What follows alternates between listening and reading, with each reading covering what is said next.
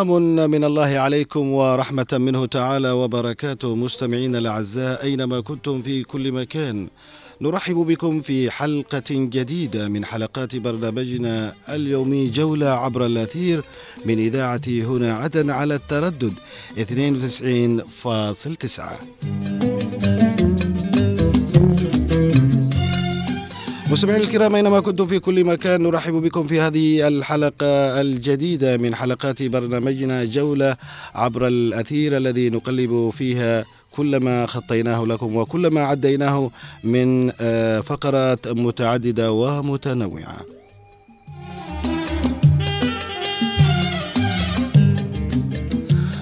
اليوم مستمعينا الكرام حلقتنا خاصة عن الشاعر الغنائي أبو بكر أو حسين أبو بكر المحضار طيب الله ثراه الذي آه، اليوم تصادف الذكرى الرابعة والعشرين لوفاته رحم الله حسين أبو بكر المحضار وأيضا آه، سوف نكرس هذه الحلقة مع مجموعة من الضيوف الذين سوف نتواصل معهم أهلا بكم جميعا.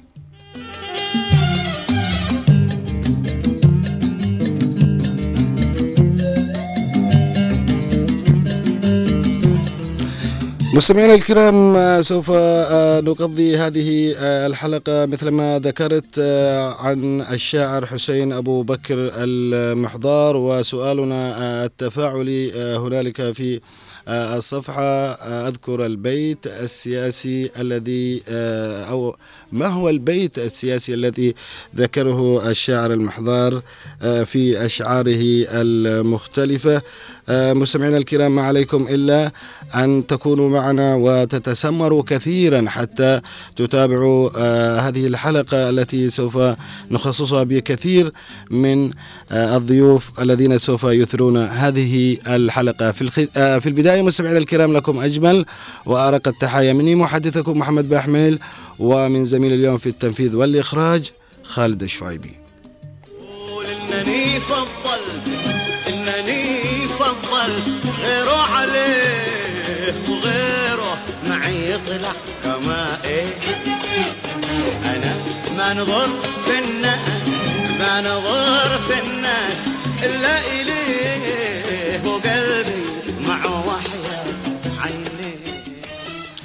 مستمعينا الكرام حظي الشعر والأدب بمكانة مرموقة على مر العصور عند مختلف الشعوب وبالنسبة للعرب فهو لسان حال للكثير من الشعراء الذين يعبرون عن مكنونات النفس وما يفيض به النفس البشرية. كما استخدم الشعر أيضا لأغراض متعددة مثل المدح والهجاء والفخر والرثاء وغيرها.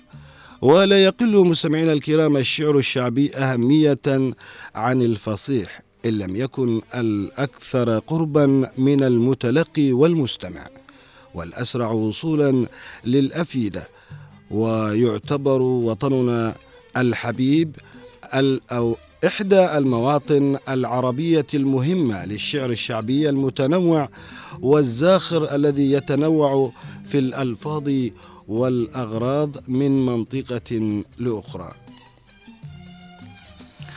وفي كبرى محافظات الجنوب محافظة حضرموت ظهر الشاعر الشعبي حسين أبو بكر المحضار المولود عام 1930 بمدينة الشحر لأسرة معروفة بالعلم والأدب بالشعر الغنائي.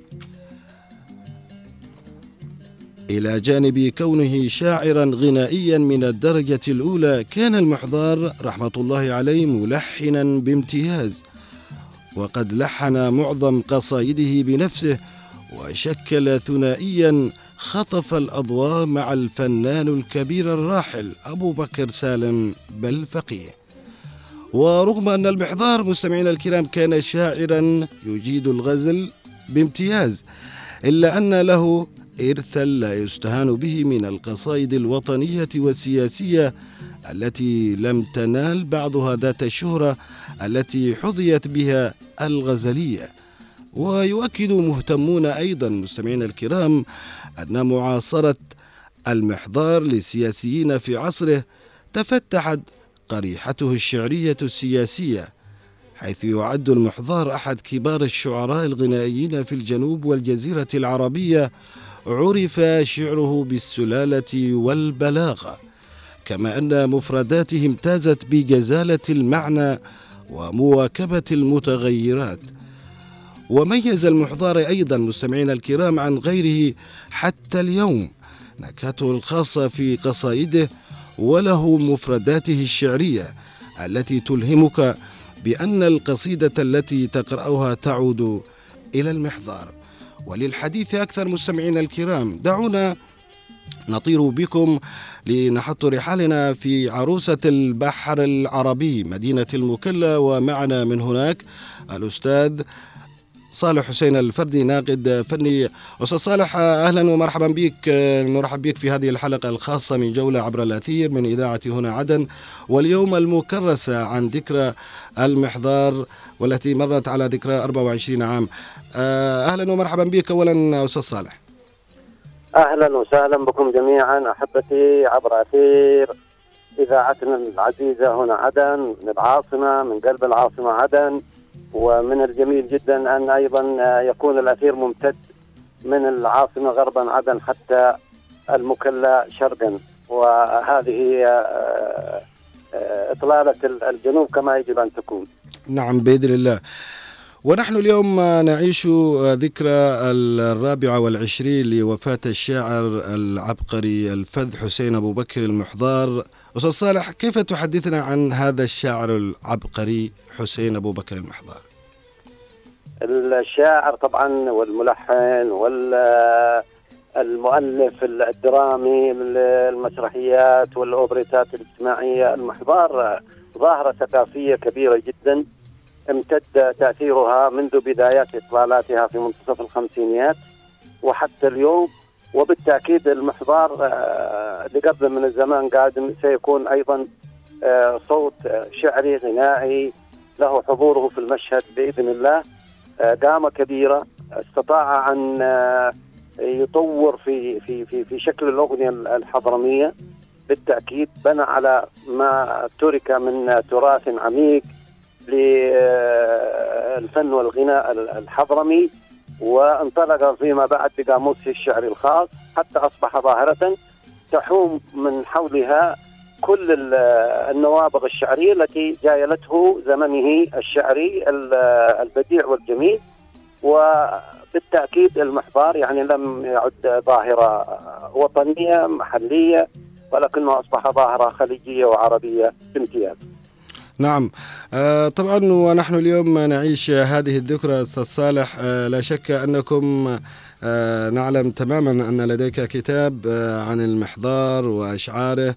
آه كمان أشياء من الذي يتميز بها المحضار. لكن خلينا نقول ما هي الصفات التي كانت تميزه في شعر أو التي كان يتميز بها في شعره المحضار؟ طبعا المحضار وربما الكثير يعلم تماما إنه حتى ظهوره جاء في في عصر ثراء في المشهد الثقافي على مستوى الجنوب كله بدا من الستينيات والسبعينيات والثمانينيات حتى التسعينيات وأجهض هذا المشروع الثقافي النهضوي الفني وحتى الرياضي والاجتماعي وغيره من ال ال ال ال ال ال ألوان الفنون. والمحضار كما قلت جاء في أيضا عصر كان الكثير من الشعراء الذين عاصروه أفذاذ وكبار. ولكن هيمنة المحضار والصوت المحضاري طغى على كل هؤلاء المبدعين لعدة اعتبارات. الأولى منها أن المحضار اتسعت تجربته تجربته الشعرية والفنية عامة بتشمل كل ألوان الفنون والغناء. يعني المحضار بارع جدا وعبقري في شعر الدان الهبيش مثلا والمسجلات الشعرية. المحضار هو رائد الأوبريتات الاجتماعية. المحضار رائد الأوبريتات التاريخية والوثائقيه يعني الشموع العشر تؤرخ لمرحلة تمتد لأكثر من 150 سنة. نعم. أيضا أي أي أي أيضا لدي بنت القبائل. يتحدث عن عادات وتقاليد. في في المجتمع البدوي وكيفية ضروره مواكبة التطور. فالمحضار امتاز بتجربته اتساع التجربة ال- الشعرية والإبداعية للمحضار عن غيره من شعراء الأغنية الذين عاصروه على سبيل المثال كصالح عبد الرحمن المفلحي، محمد محفوظ سكران الكالف، آه، أحمد سالم البيض، سالم أحمد بن مطرف، عمر أبو بكر العيدروس، هذول عاصروه. وانتجوا شعر جميل جدا وأيضا المعلم عمر حميدان في الديت الشرقية، هذول شعراء افذاذ في مساق الأغنية ال- ال- الحضرميه، لكنهم تقوقعوا على الشعر الغنائي العاطفي. والقليل القليل منهم الذي ذهب إلى الشعر الرمزي. لكن المحضار الستينيات غير السبعينيات السبعينيات غير الثمانينيات الثمانينيات غير التسعينيات التسعينيات غير الألفين. ففي كل مساقاته ال- ال- ال- ال- المحطاته الفنية والشعرية والحياتية. يتطور المحضار ويجعلك تلهث وراه يعني وتنتظر ما الذي سيأتي به. يعني إلى درجة كانت الناس آه، تنتظر المحضار عند أي منعطف تاريخي أي منعطف سياسي ما الذي سيقول المحضار؟ ف- ف- ف- وهناك الكثير من القرائن أيضا المحضار آه، كما كما قرأته أنا على سبيل المثال في ديوانه الأول فقط مقارنة بالشعراء الذين عاصروا في دواوينهم الأولى. المحضار في ديوانه الأول استخدم كل ال- ال- الأساليب اللغة العربية كل أدوات وأساليب اللغة العربية. بينما الشعراء ال ال ال ال الاخرون يعني آه، تدوعوا على اسلوب أو اسلوبين فقط يعني مثلا ال- ال- ال- ال- ال- حداد بن حسن الكاف ظل يعني في كل قاموس الشعري يبحث عن صوت الغناء والدان ويستخدم آه، اسلوب النداء نعم شفت كيف؟ بينما المحضار استخدم الجار والمجرور ظرف الزمان والمكان الف- الفعل الامر ال- ال- ال- المبتدا آه، المبتدأ والخبر ال- الجملة الخبرية المتقدمة على المبتدأ استخدم يعني استخدم كل ال- الأساليب استخدم المضارع المندمج إلى الماضي الم- استخدم الماضي الذي يندمج في الأمر وهذا يعني بما معناته يحتاج آه، إلى ثراء آه، دراسي نقدي آه، ما أحوجنا إليه اليوم لكي نعطي المحضار فعلا حقه كقيمة وقامة شعرية يعني لا تقل عطاء وابداعا عن أي قامة من قامات الشعر الشعبي في مصر في لبنان في سوريا في العراق في في في الخليج فهو قامة كبيرة جدا إن لم يكن تجاوز الكثير من هؤلاء الذين اليوم آه نجد ال- ال- ال- الميديا تتحدث عنهم والقنوات الفضائية في حين يخفت المحضار شيئا فشيئا إلا من مثل هذه المناسبات التي نستعيد فيها ذاكرتنا المثقوبه عن زمن المحضاري المجيد. نعم. أستاذ صالح آه، يعني الشاعر حسين أبو بكر المحضار يعتبر اليوم آه، علم من أعلام آه، الشعر في بلادنا والوطن العربي. لماذا المحضار اليوم لم يكن ضمن أو أشعاره ضمن المناطق ضمن المناهج التعليمية؟ نرى الكثير من الأدباء وشعراء بلادنا يمكن في مناهج الدرس لكن المحضار أشعاره هل لأنها شعره كان بالعامية لا طبعا مم. بالعكس بالعكس هذا ليست ليست حجة ولا مبرر لكن أنا أعتقد إنها آه. ضمن ضمن السياسة التهميش سياسة التهميش والإقصاء والتدمير الممنهج بكل منافذ الوعي مم. لدينا ونحن ونحن طبعا آه المجتمع في الجنوب كله يعني. انت لو, لو تذهب إلى أبين نعم موروثها الحقيقي هو في التراث الشعبي إذا ذهبت إلى نحو موروثها صحيح. الحقيقي وعمقها وجذورها وانتمائها هي في الموروث الشعبي والتراث الشعبي. القمندان على سبيل المثال نعم. ومن سبق القمندان القمندان ومن نفس الشيء مثلا أنت في في في في, في أبين يعني عندما تذهب إلى عمر عبد الله نصير ثم تذهب إلى محمد محسن عطروش وهكذا. نعم. يبدو أننا آه، يسلم يسلم, يسلم بن علي. وعندما تذهب إلى عدن أيضا في الموروث الغنائي المحلي العدني والأغنية العدنية لها روافدها من الشعراء الكبار من لطفي جعفر أمان محمد سعيد جرادة وانت ذاهب. فبالتالي فبالتالي هذا أيضا جزء من عملية ال- ال- التدمير الممنهج لكي لا يتم إثراء هذه ال- ال- ال- ال- القامات الشعرية من خلال الدراسات الجامعية. ولذلك اتخذ يعني كما هو كذا ضمن قانون الجامعات في للأسف الشديد والذي يجب أن يلغى ويجب أن يعاد النظر فيه أنه لا تعتمد الدراسات الماجستير والدكتوراه في تراثنا الشعري الشعبي. في حين القمم في مصر.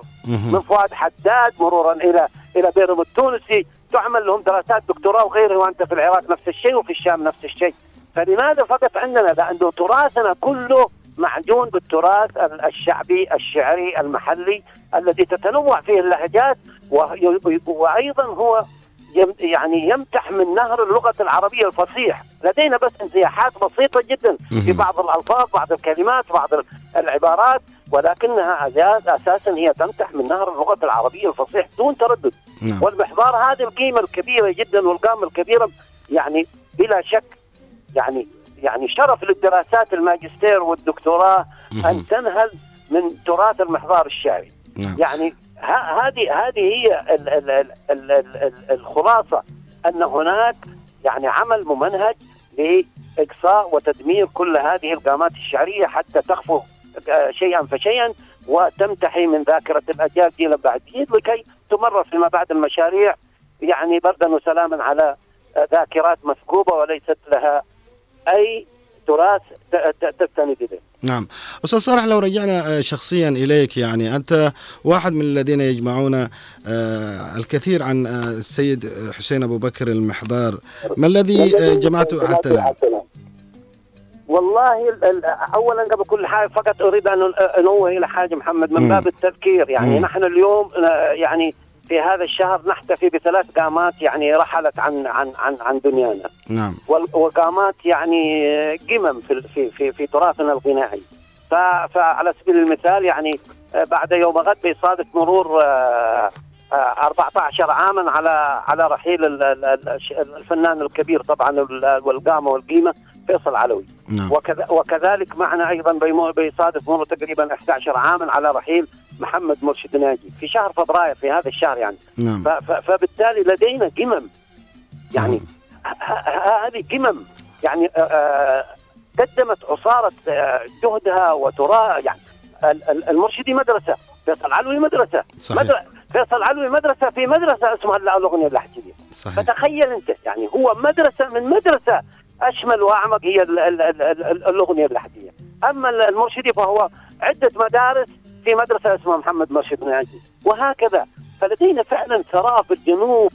يعني لو جلسنا 20 سنة قادمة نبحث عنه ونستقصي فيه نحتاج إلى مدد جديد وسنوات جديدة لكي نصل إلى هذا التراث الثري والعميق.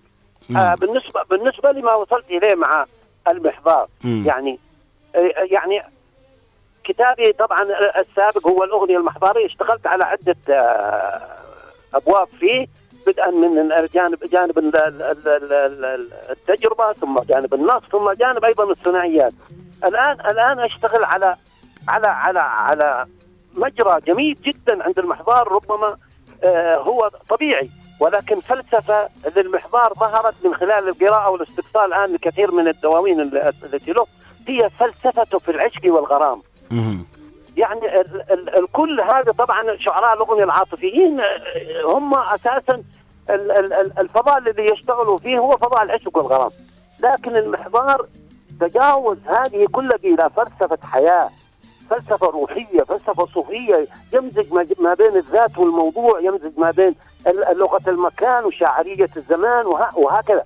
فبالتالي في في جديد المحضار هو الذي يمدك بجديد. يعني يعني وأيضا يعني نحتاج أيضا إلى تفصيل إن المحضار استطاع أن يجعل من الحضرمية لهجة غير اللهجة الحضرمية الموجودة، يعني في لهجة حضرمية ما قبل المحضار وفي لهجة حضرمية في موسوعة الشعر الغنائي المحضاري. نعم. فبالتالي فبالتالي رجل قامة كبيرة جدا يعني آه شيء جميل جدا إنكم يعني تحتفون مع أنها ذكرى مؤلمة، ذكرى رحيله أيضا آه تصيب غصه في النفس، لكن هم أحياء. وما نذكر عندما نذكرهم في في رحيلهم نحن نجدد الوفاء لهم ونجدد العهد لهم أننا يعني ما زلنا نعتبرهم أحياء في في شراييننا يمشون ويمدون بكل ما نحتاجه من من من استقرار نفسي وروحي وعاطفي وانتماء وجذور نحن في أمس الحاجة لها. نعم. إذا الناقد الفني الأستاذ صالح حسين الفردي كنت معنا من عروسة بحر العرب مدينة المكلا. كنت معنا في هذه المداخلة. أشكرك جزيل الشكر. الله يحفظك أستاذي محمد وشكرا للزملاء جميعا. شكرا للأحبة في إذاعة هنا عدن. شاكر لكم هذا الاتصال وكل سنة وأنتم طيبين إن شاء الله. بإذن الله. شكرا لك. إذا مستمعينا الكرام ما زلنا معكم. نتواصل في جولة عبر الأثير وهي حلقة مكرسة عن ذكرى وفاة الشاعر الغنائي حسين أبو بكر المحضار الذي اليوم تصادف 5 فبراير وهي الذكرى الرابعة والعشرين لوفاته. هناك الكثير من الأغاني وكثير من الأشعار قدمها هذا الشاعر الغنائي الكبير حسين أبو بكر المحضار. ودانا لدانا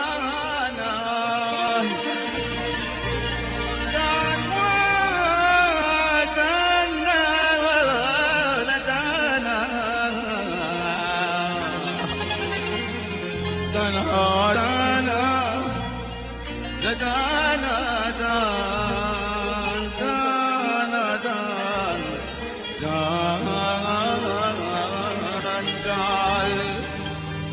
أبو محضار. قلبي من قديم.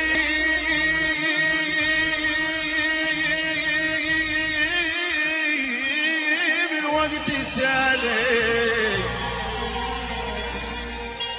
إذا سمعت العود. إذا سمعت العود.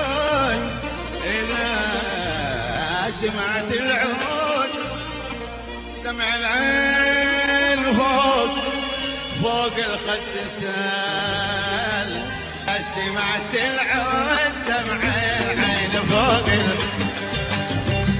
سمعت العود دمع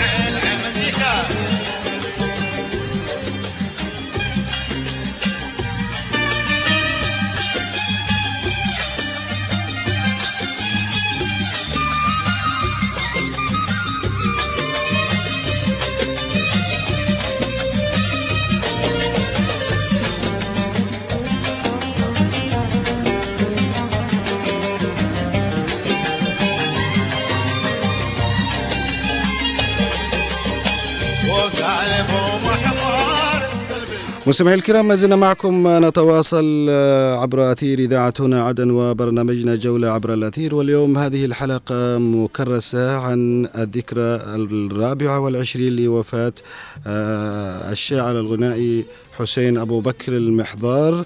آه، طيب الله ثراه.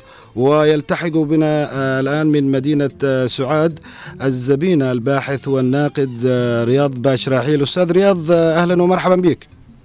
يا أهلا وسهلا حياكم الله. يا حيا وسهلا بأهل سعاد الله يكرمك. سعاد وعدن آه، قلب واحد. نعم بكل تأكيد. نعم. آه، أستاذ رياض آه، نحن اليوم نعيش الذكرى الرابعة والعشرين لوفاة الشاعر العبقري حسين أبو بكر المحضار ماذا تقول في هذه الذكرى أستاذ رياض؟ لا شك أن الشعوب الحية مهم. دائما تحتفل بكبار مبدعيها ونوابغها في مثل هذه المناسبات لأن لأن هذه الذكرى هي تجديد العهد والوفاء لهؤلاء الرموز من جانب ومن جانب ثاني تعريف الأجيال اللاحقة. آه، والشباب اليوم بدور هؤلاء الرموز وما قدموه لأوطانهم وما قدموه لمجتمعاتهم من فن راق ومن إبداع قل نظيره ومتميز مثل ما قدم الشاعر الكبير وعملاق الأغنية الحضرمية واليمنية آه، حسين أبو بكر المحضار وطاف واستطاع هذا الشاعر الكبير أن يدخل إلى كل بيت عربي. نعم. ويصل بفننا إلى إلى كل منزل وكل بيت. آه عربي.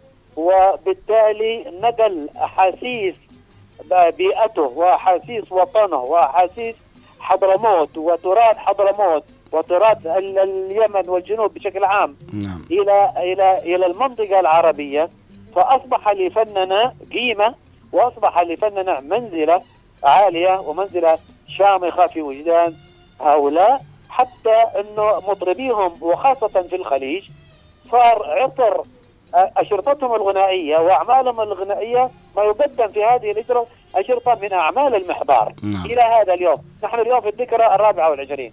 اذا مرت نحو آه، يعني 24 عام. عقدين وأربعة أعوام من رحيل ال- ال- الشاعر نعم. ولا زال تأثيره باقيا. بل يتجدد كل عام. ويتفوق كل عام أكثر مما كان في الأعوام السابقة. نعم. وحتى إشعاره وأغنياته إلى اليوم هي عايشة معنا. لماذا عايشة معنا؟ بينما هي قيلت قبل أكثر من 24 عام وفي ظروف اجتماعية وسياسية معينة. نعم لا زالت لأن الأوضاع السابقة لا زالت إلى اليوم. وفي كثير وفي وفي أحيان أسوأ مما كانت من أول. فلا زالت هذه الأشعار ولا زالت هذه المعاناة المبثوثة في أشعار المحضار ولا زال صوت الجماهير وصوت الشعب آه، يعني عاليا في شعره من خلال المعاناة التي يعانيها الشعب وتعانيها الجماهير في الوطن إلى اليوم. نعم. أستاذ رياض أنت كتبت عن المحضار في كتاب اسمه المحضار مرآة عصره. كيف نعم. لك أن تحدثنا آه، عن هذا الكتاب؟ ماذا تناول آه، فيه؟ أو ماذا تناولت فيه؟ نعم. طبعا الكتاب عنوانه آه، المحضار مرآة عصره وهو نحو 500 صفحة. من القطع الكبير. ولا شك الكتاب تم وصفوه يعني كثير من كبار المطربين مثل الدكتور عبد الله بدريس وكبار الأدباء كانت في لأنه تم توزيعه في البداية كنت في جدة أنا نعم. في السعودية أيوه كثير من الادباء حتى في جامعة الملك عبد العزيز أشاد واعتبروه موسوعة. آه، تراثية عن يعني في شعر المحضار في الشعر الحضرمي والشعر اليم- اليمني بشكل عام فالكتاب طبعا تناول مسيرة المحضار آه، يعني مسيرة حياته ومسيرته الفنية. نعم. فمسيرة حياته كانت فيها أكثر توسع. لم طبعا تشهر ال- ما كتب عن حياته كان عبارة عن يعني آه، آه، أشياء بسيطة أو محطات بسيطة تم إلقاء الضوء عليها وظلت كثير من محطات حياته الحقيقية التي أثرت في إبداعه. وأبدع من خلال أعمال راقيه وأعمال كبيرة في الظل. الناس لا تعلم شيئا عنها. وهي مهمة في آه، القاء الضوء على شعر هذا الشاعر الكبير. فمن هنا كانت يعني يعني آه، فصول معينة أو أبواب معينة في إطار شعريته بالتفصيل وكيف تطور فن المحضار إلى أن وصل إلى ما وصل إليه. أشرت إلى محطات في حياته الفنية مهم. كانت بدايتها من مساجلات ال- الأدان وكان لا يبدي الشعر وهو كان خجول في صغره فكان يلقي الأشعار ويرد على بعض الشعراء من وراء الصفوف نعم وهو طبعا كان في ذلك الوقت يعني لا زال صغيرا. يمكن بين الثامنة والعاشرة الثاني عشر من عمره نعم. ولكنه كانت عنده القدرة كان يعني آه يعني إشراقات النبوغ منذ الطفولة بارزة في هذا الرجل. ولهذا كان يرد على الشعراء أحيانا فلفت انتباه الحضور ومحبي الدان إلى هذا الرجل أنه هذا الطفل يعني نابغة ويرد هذا الرد القوي ويسدد الأهداف في في ذا دون أن يدخل فصاروا يتناقلون أبياته وصار يعني آه، يلفت الأن- الانتباه ويلفت النظر في أي مجلس دان حضرمي يحضره سواء كان دان ساحلي أو دان ريض أو غيره من أنواع الدان الموجوده عندنا في حضرموت. فلفت الانتباه وصارت الناس تتناقل أبياته. أبياته بالذات من- عن غيره مع إنه في شعراء فطاحل في هذا الفن. يقولون يعني كلام على مستوى ولكنه كان يجاري هؤلاء. حتى هؤلاء الشعراء اعترفوا بشعريته واعترفوا بالمنزلة العالية لهذه الشاعرية والقيمة الكبيرة للأبيات التي يلقيها مجاريا فيها عظماء الشعراء في في ذلك الوقت. وبعد ذلك من هنا طارت ال- ال- السمعة وصار اسم المحضار ي- يتداول وانتقل بعدها من مرحلة ال- ال- الدان إلى مرحلة آه، شروحات وأهازيج. البادية طبعا نعم. البادية الحضرمية وكانوا يعني باديتنا في حضرموت نعم. يأتون إلى المدن ويوصلون خاصة عندنا في الشحر إلى الشحر في منطقة المحط سموها من محط الركاب. نعم. عندما يأتون طبعا يأتون ليأخذوا المواد الغذائية والمؤن الغذائية إلى باديتهم الرز والدقيق والسمن إلى آخرها من المواد الضرورية. وكانوا يأتون من البادية بالحطب وبالمنتوجات الزراعية يبيعوها ويأخذوا من بالفلوس هذه اللي هي المواد الغذائية. وفي خلال هذه الفترة تستغرب الرحلة أحيانا آه، يعني من يوم ثلاث أيام أربع أيام يومين. فيها كانت آه، عندهم أسمار معروفة مسائية تقام وفيها يتم الشرح فيها ال- الهبيش والدنيدان والغياضي ألوان من الرقصات الشعبية ال- المتداولة عندنا في حضرموت وهي تعتبر من صميم تراثنا الحضرمي الأصيل فكان المحضار يحضر هذه المساجلات ولا شك كانت في البادية الحضرمية المرأة تشارك في هذه الأفراح مهم. في الهبيش في إلى آخرها ومشاركة المرأة معناها تلهب قرايح الشعراء. صحيح. وتشعل وجداناتهم وقلوبهم إلى التعبير بشكل ارقى وخاصة التعبير في الجانب الغزلي والجانب آه، يعني حتى الجانب السياسي والاجتماعي والموضوعي كانوا يتناولون هؤلاء الشعراء. ولكن أحيانا بغلاف من الغزل ومن الحب آه، تصوره له المشاهد التي كانوا يعيشونها في حلبات ال- الرقصات الشعبية.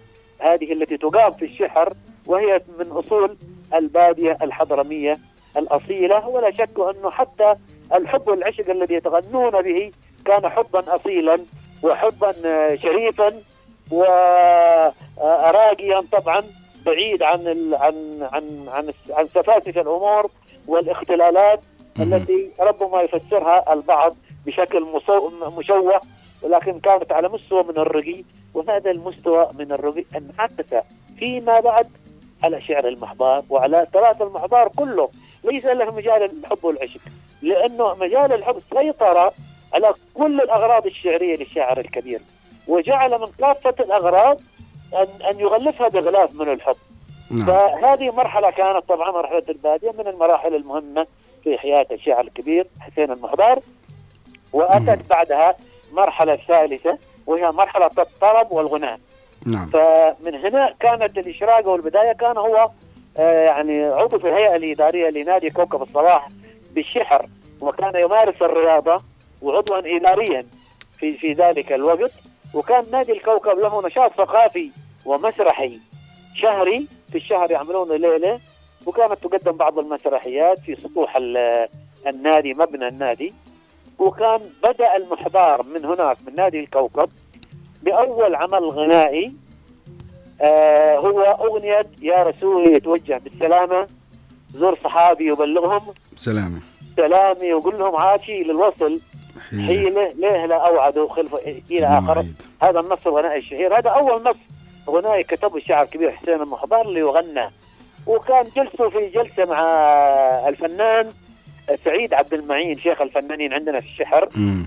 وكان سعيد عبد المعين هو النافذة التاريخية التي أطل منها المحضار إلى عالم الطرب والغناء وأول حنجرة تغني للمحضار هذه الأغنية وهي من شرح الهبيش ربما مأخوذ اللحن من ال- ال- الهبيش وطوعوها للغناء بالإيقاعات في جلسة على سطوح النادي في مقهى كانت تباع الفنان نفسه سعيد عبد المعين.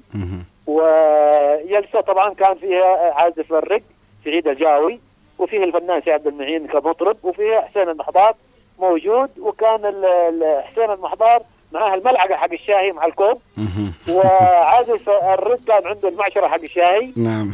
وسعيد تطور هذه الأدوات البسيطة نعم. من أدوات المقهى. صحيح. وانتهت تقول أدوات المطبخ في كل بيت. فكانوا كان سعيد غنى الأغنية على اللحن. اللي ال- ال- المحضار.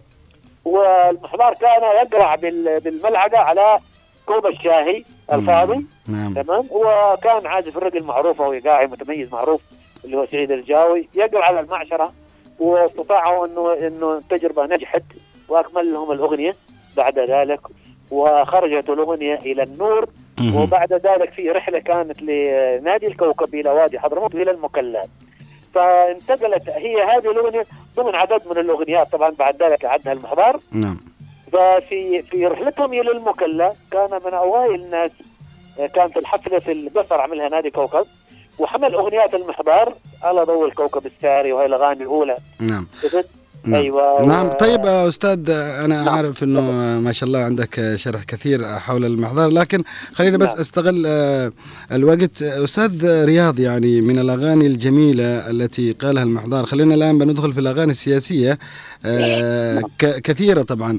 وأنا عجبتني آه، هذه الأغنية لا لا لا تلقيها السوم هذه واحدة من الأغنيات التي جاءت بالتزامن مع من يريد التقسيم لحضرموت في تلك الفترة. أعتقد أنت أقرب واحد للمحضار وبرضه كمان آه يعني ملائم لكثير من القصائد آه آه حق المحضار. آه كيف تلخص لنا هذه الأغنية؟ أغنية لا لا لا تلقي لها سوم. هذه من روائع الشاعر الغنائي الكبير حسين المحضار. ولا شك أنها جاءت في وقت كما ذكرت أنه فعلا كانت آه، قوى سياسية تريد تقسيم حضرموت وحضرموت مرت. ب- في مراحل مختلفة إلى ها إلى إلى هذا الموقف أو تكرر هذا الموقف. لتقسيمها في عدة مراحل تاريخية كانت البداية في ذلك الوقت وكانت كرد عملي لرفض الحضارم. ورفض حضرموت كلها من خلال منظرها وصوتها العالي صوت الشاعر الكبير حسين المحضار. في رفض هذا التقسيم من خلال هذه الأغنية لا تلقيها سوم. وأنا طبعا كتبت هذه الأغنية وهذه مناسبتها السياسية وكانت غنت لأول مرة في زيارة الشهداء السبع أمام الرئيس علي ناصر محمد. مم. في, في فترة آه، الر- الرئيس علي ناصر. أيوه غنت في المسرح اللي عندنا في في الساحة العامة في الشحر. نعم. وكان الحفل حضور الرئيس وأتى إلى آه، يعني مناسبه آه، الشهداء السبعه الزيارة وأشعل شغله النصر في العصر وفي المساء كان الحفل الفني آه، هذه الأغنية وكأنه كان قرارا حضرميا جماهيريا. يقول للسلطة لا لا لا لتقسيم حضرموت. يا سلام. والتفصيل عن هذا النص الغنائي موجود في كتابي المحضار مرآة عصر ولكن أضيف لك جانب آخر. نعم والآن أيضا نقولها لا لا لتقسيم حضرموت. لا شك. آه لا شك في ذلك. آه علمت آه أستاذ رياض بأنك قمت بجمع أيضا أبيات شعرية آه فكاهية آه عن المحضار. آه كيف تحدثنا عن هذا آه الجمع؟ طيب قبل أن نأتيك إلى موضوع الجماعة أضيف لك نقطة بال- بالنسبة للوجه السياسي لشعر المحضار. وخاصة في في في هذه الفترة. نعم. طيب آه ما بعدها وصلنا إلى عام 90 نعم. أوكي؟ مم. في عام 90 نزلت نزل شريط للفنان الكبير أبو بكر سالم عليه رحمة الله وطيب الله وثراه. هذا العملاق الكبير الذي حمل مع المحضار مهمة نقل الأغنية الحضرمية من محيطها اليمني والوطني إلى المحيط العربي كله. نعم. فهذه في أغنية كان عدها المحضار مع بداية الوحدة. يقول فيها الله الله من سنتين. نعم. من, من بعد غيبة تلاقيهم. وبواقع الحال يتشاكين ويطلقون كل معصوب. قال عرفته. وما في القلوب يعلمه علام الغيوب. ممتاز. طيب. آه بنظرة سريعة. طبعا الله الله من سنتين. هو يقصد الشه- الشطرين مع الوحدة طبعا. نعم آه. البعد الرمزي والسياسي للنص واضح وضوح الشمس نعم. فيها. وهو آه، يعني غموض شفيف. الناس تدركه مباشرة. فالله الله من سنتين من بعد غيبة يعني فيها اللقاء وبواقع الحال يتشاكين في الشكوى من آلام الماضي. نعم. تمام؟ وبواقع ويطلق كل مصاب ويحلون العذور ولكنه في الأخير إيش يقول المحضار؟ أيوة. المحضار لا زال متوجسا. متوجسا نعم. خائفا من الواقع في ذلك الوقت في تلك اللحظة التاريخية. نعم من الوحدة وما في يعني. القلوب يعلمه اذا هو كان خايف ما الذي وراء هذه الوحدة؟ أيوة هل وراءها معاناة وآلام؟ هل السفينة سفينة الوطن سترسو نعم. إلى بر الأمان أم تصطدم بالقشار و- وتتحطم هذه السفينة؟ ولكن للأسف كان حدثه وتنبؤاته تنبؤات المحضار كانت صادقة للغاية وكان يبصر ما لا تبصره العيون وتوجسه واستشرافه للمستقبل كان صادقا ولذلك نحن إلى اليوم في هذه المعاناة وع- وعقب التوحيد حصلت حرب 94 ونحن نعرف كل تفاصيلها وما حدث فيها وما وراها من أهداف ومن معاناة نحن لا زلنا فيها إلى هذا اليوم ويعلم الله متى نطلع منها. نعم آه، أنا سألتك عن آه، أبياتك الشعرية أو أب- الأبيات الشعرية التي حاولت أن تجمعها آه، في أيوة. قصائد المحضار موضوع الفكاهات نعم هذه طبعا أنا قد عديت خمسة أجزاء مهم. عن موضوع ال- الدعابة والطرافة والفكاهة عند المحضار. نعم. طبعتها في خمسة أجزاء طبعا نسخة تجريبية المطبوعة هي باقي بس إن تطبع وتنزل للناس. هي خمسة أجزاء وفيها دراسة متكاملة عن الفكاهة عند المحضار هذه الدراسة وزعتها على الخمسة الأجزاء كمقدمات. وجمعت فيها من الأب... الأبيات الطريفة الفكاهية وقسمت إلى أقسام. الفكاهة السياسية الفكاهة الاجتماعية الفكاهة مع أصدقاء الشاعر وهم كثر ال- الفكاهة في المجتمع الفكاهة في الريف لما. كان يعني يذهب إلى قرية الواسط وهي مصيفه نعم. في الواسط فكان يعني يمزح مع المحيط به من بعض الأسر وبعض العوائل وبعض القبائل اللي موجودين في الواسط. فكانت له فكاهيات متنوعة حتى في مجالسه. الخاصة كان مع الفنانين ومع ال- المطربين. برضه له يعني آه، فكاهة حلو. بعضها حتى أنا تطرقت حتى إلى الفكاهة النثرية. نعم. يعني طبعا الصدارة للفكاهة الفكاهات الشعرية. ولكن يعني حتى ال- ال- ال- الفكاهات النثرية كانت برضو لأن الرجل يعني معروف معروف نابغة وعبقرية. ودائما يصدمك بردود وبإجابات آه، إن كانت مضحكة وإن كانت لا تخطر على بالك. شفت؟ فتكون يعني لذيذة وتكون حلوة. ويكون مصدر المجلس آه، ممتع وراقية ورائعة جدا. هذه كلها جمعتها في خمسة أجزاء تقريبا ونسأل الله أن ترى النور في القريب العاجل. بإذن الله. طيب أستاذ رياض يعني آه، أخيرا آه، هل قمنا نحن بتكريم الشاعر العبقري الفذ حسين أبو بكر المحضار اللائق التكريم اللائق نظير ما قدمه أثناء حياته آه، من أشعار؟ أو آه، ما زلنا مقصرين معه. وكمان آه، أبغى أسألك عن لماذا لا يكون هناك مهرجان آه، في مثل هكذا مناسبة آه، في ذكرى وفاته يكون هناك آه، مهرجان آه، تتبناه آه، السلطة بالمحافظة ومكتب الثقافة؟ آه طبعا في الحقيقة في كل عام أول حاجة بالنسبة لهل آه، كرم المحضار التكريم الذي يليق به وبإمكاناته الإبداعية والفنية؟ طبعا لا. لم يكرم حتى اليوم في وطنه بالتكريم اللائق المحضار كرم في يعني أقطار عربية. احترمت هذا الإبداع الثروي والإبداع الغزير والإبداع النوعي لهذا الشاعر الذي كرمته آه، قطر كرمته في الإمارات العربية في أبو ظبي. كرمته الجهات الثقافية في المجمع الثقافي في أبو ظبي بعض الأندية مثل نادي الشعب في الإمارات عندك. في عمان مهرجان الطفل اليتيم عندك في الكويت آه، البابطين فيعني كرم في في بلدان عربية وهذا طبعا شيء طيب ونحن نثني عليهم على لمساتهم التكريمية للشاعر الكبير. ولكن نحن في وطنه للأسف لأنه ما قدمه المحضار نعم. من إبداع لا نستطيع. هو نحن كل ما نقدمه اليوم لا يزال قطرة في بحر الإبداع الكبير للشاعر العملاق نعم. لا يساوي ولا قطرة من هذا البحر الذي قدمه ولكنه أقل القليل. نعم. اللي خير من لا شيء. لا أقل ولا أكثر لا, ش... لا شك الأوضاع العامة تلقي بظلالها على الأوضاع الاجتماعية والأوضاع السياسيه و...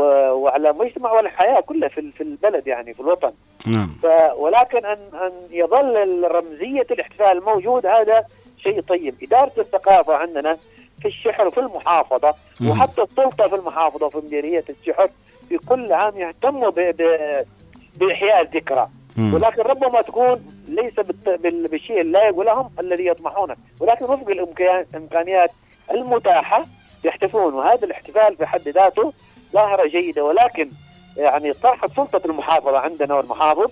انه إنه هذا الكلام طبعا منذ السلطة السابقة بين فترة ال- اللواء الركن فرج سالمي البحثني كان طرح على أساس أن تكون الاحتفالات في الذكرى مثلا ال 25 في الذكرى. ال 30 مم. في الذكرى ال 35 تكون هذه مفصلية نعم يكون فيها الاحتفال الكبير ومثل ما حدث في آه. الذكرى العشرين نعم وتجدد المتحف وتحدث المتحف وتطور متحف المحضار اضاف حفلات كانت واسعة لثلاثة أيام شعر مهم. مثلها كان في المكلا نعم وإلى آخرها كانت يعني احتفالات كبيرة ففي الاحتفالات السنوية يكون الاحتفال والتذكير بهذا الشاعر الكبير وتعريف الأجيال الجديدة مم. بما قدمه هذا الش- الشاعر من خلال الأعمال الفنية والفعاليات التي تقام والمحاضرات التي تقام.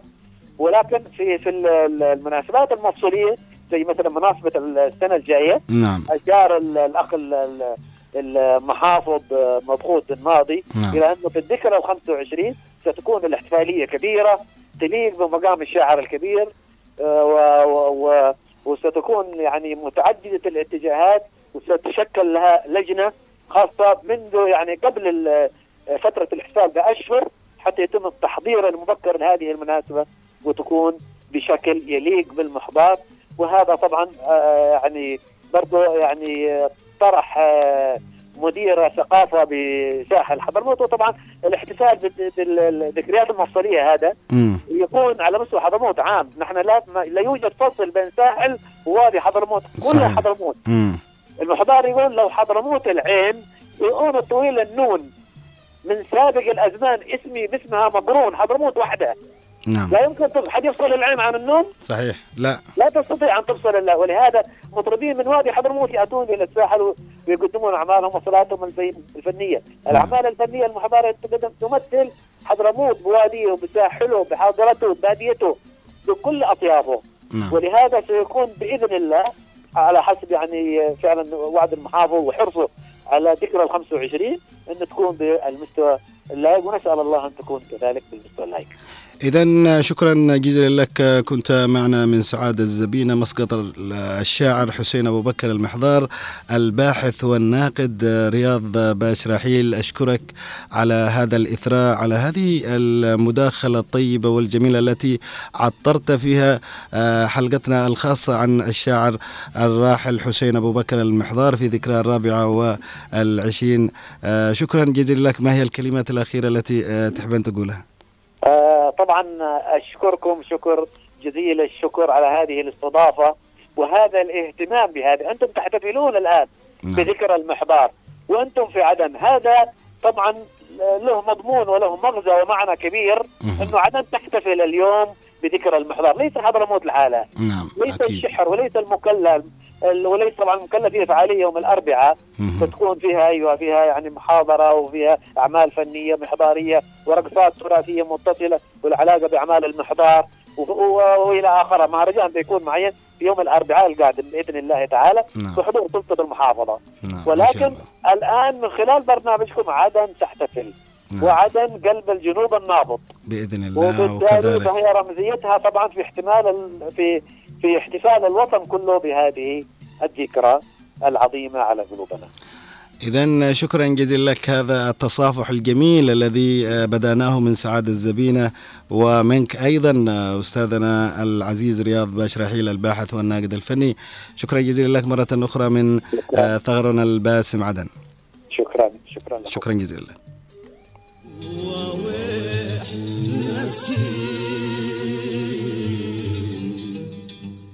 لا ذكرى أوطانها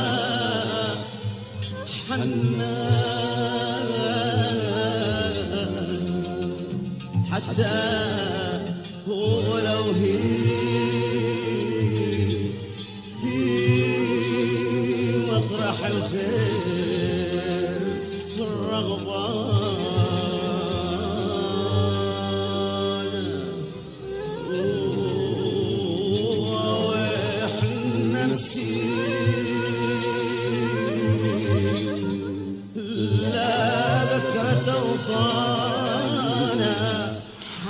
إذا مستمعينا الكرام ما زلنا معكم في جولة عبر الأثير من أثير إذاعة هنا عدن وأيضا كانت الحلقة مخصصة عن الشاعر الغنائي الراحل حسين أبو بكر المحضار واليوم تصادف الذكرى الرابعة والعشرين ونحن آه، نحتفي آه، وأيضا نذكر آه، محبي المحضار وهم كثر فإن دل على شيء يدل على اهتمامنا أيضا بمثل هكذا إقامات فنية وشعرية في بلادنا. و- و- وما أحب أن أقوله بأن المحضار مثل ما قال آه، بعض الأدباء في حضرموت إنه كان قادرا آه، آه، في قصيدته السابقة آه، طبعا حول الوحدة اليمنية اللي ذكرها ضيفنا من الاندفاع غير المحسوب اتجاه الوحدة وجاء في القصيدة جبت السفينة في زمان ورسيت عابر الأمان تحمد الله على السلامة وانشي مخبى بايبال لك في القوايم والمنافيس. قايس وعادك في النفس ماشي في الغبة مقاييس. سافرت وشراعك ملان ومعاك بحرية زيان. كلين واقف عند زعامة إن راهنوا كسب الرهان وإن تارسوا حكموا المتاريس. هذه طبعا آه، كلمات آه، قالها وكان آه، متوجس مثل ما ذكر الأستاذ رياض بشراحيل من هذه الوحدة وما الذي سوف يصير بعد هذه الوحدة المشؤومة. إذا هكذا هم دائما الشعراء دائما عندما يكتبون الشعر لهم ملكات يقولون ما آه، أيضا ينطقون به شعرا وكتابة.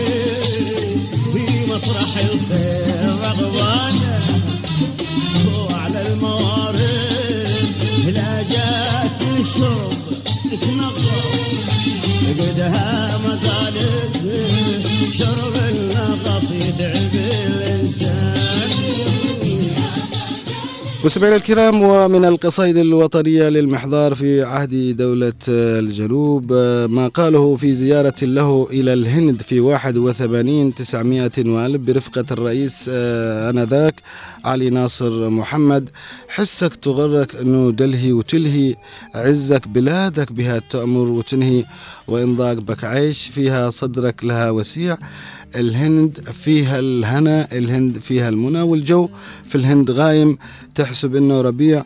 ما أجمل الهند لكن أرضي أجمل يشتاق لقلبها آه، من حين يرحل يذكر زمان الصبا وياك عادوا رضيع الهند فيها الهنا الهند فيها المنى والجو. في الهند غايم تحسب إنه ربيع.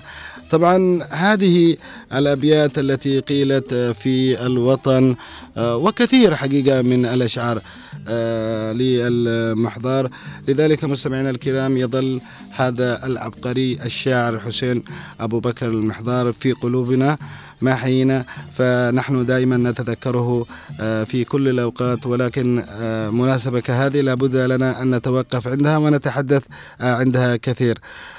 عموما مستمعينا الكرام وصلنا إلى الختام في الختام. لكم أجمل ورقه تحايا مني محدثكم محمد باحميل ومن زميل اليوم الذي كان معي في التنفيذ والإخراج الزميل خالد الشعيبي. شكرا لكم ودمتم في أمان الله.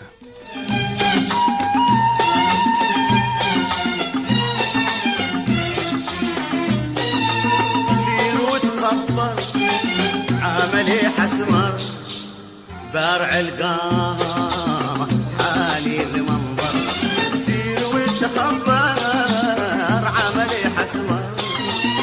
بارع القامة القامة حالي المنظر؟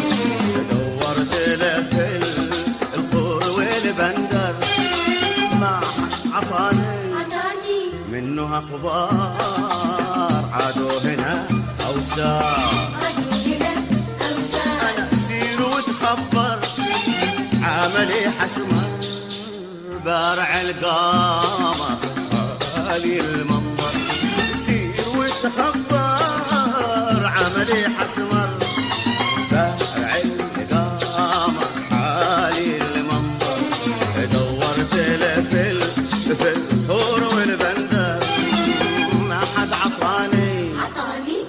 منه أخبار عادوا عادوا هنا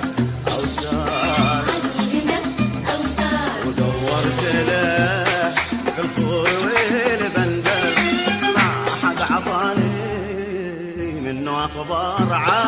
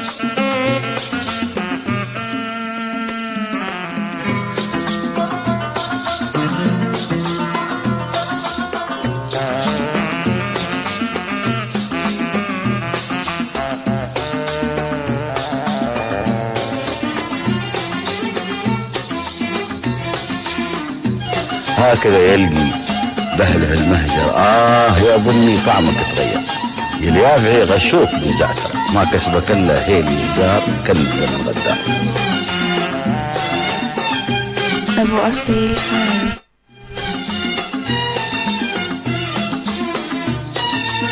هكذا يلقي بهله المهجر آه يا بني طعمك تغير. هكذا يلقي بهله المهجر آه يا بني طعمك تغير. إلي يا فعي غشوك بالزعتر ما كسبك إلا هيل وبزار. فن الزمن غدار. وهكذا يلقي بهله المهجر. آه آه يا بني طعمك تغير. وهكذا يلقي بهله المهجر آه يا بني طعمك تغير يليافعي غشوك بالزعتر ما الا إلا إلا هيل وبزار وبزار كان الزمن غدار الزمن غدار يا فعي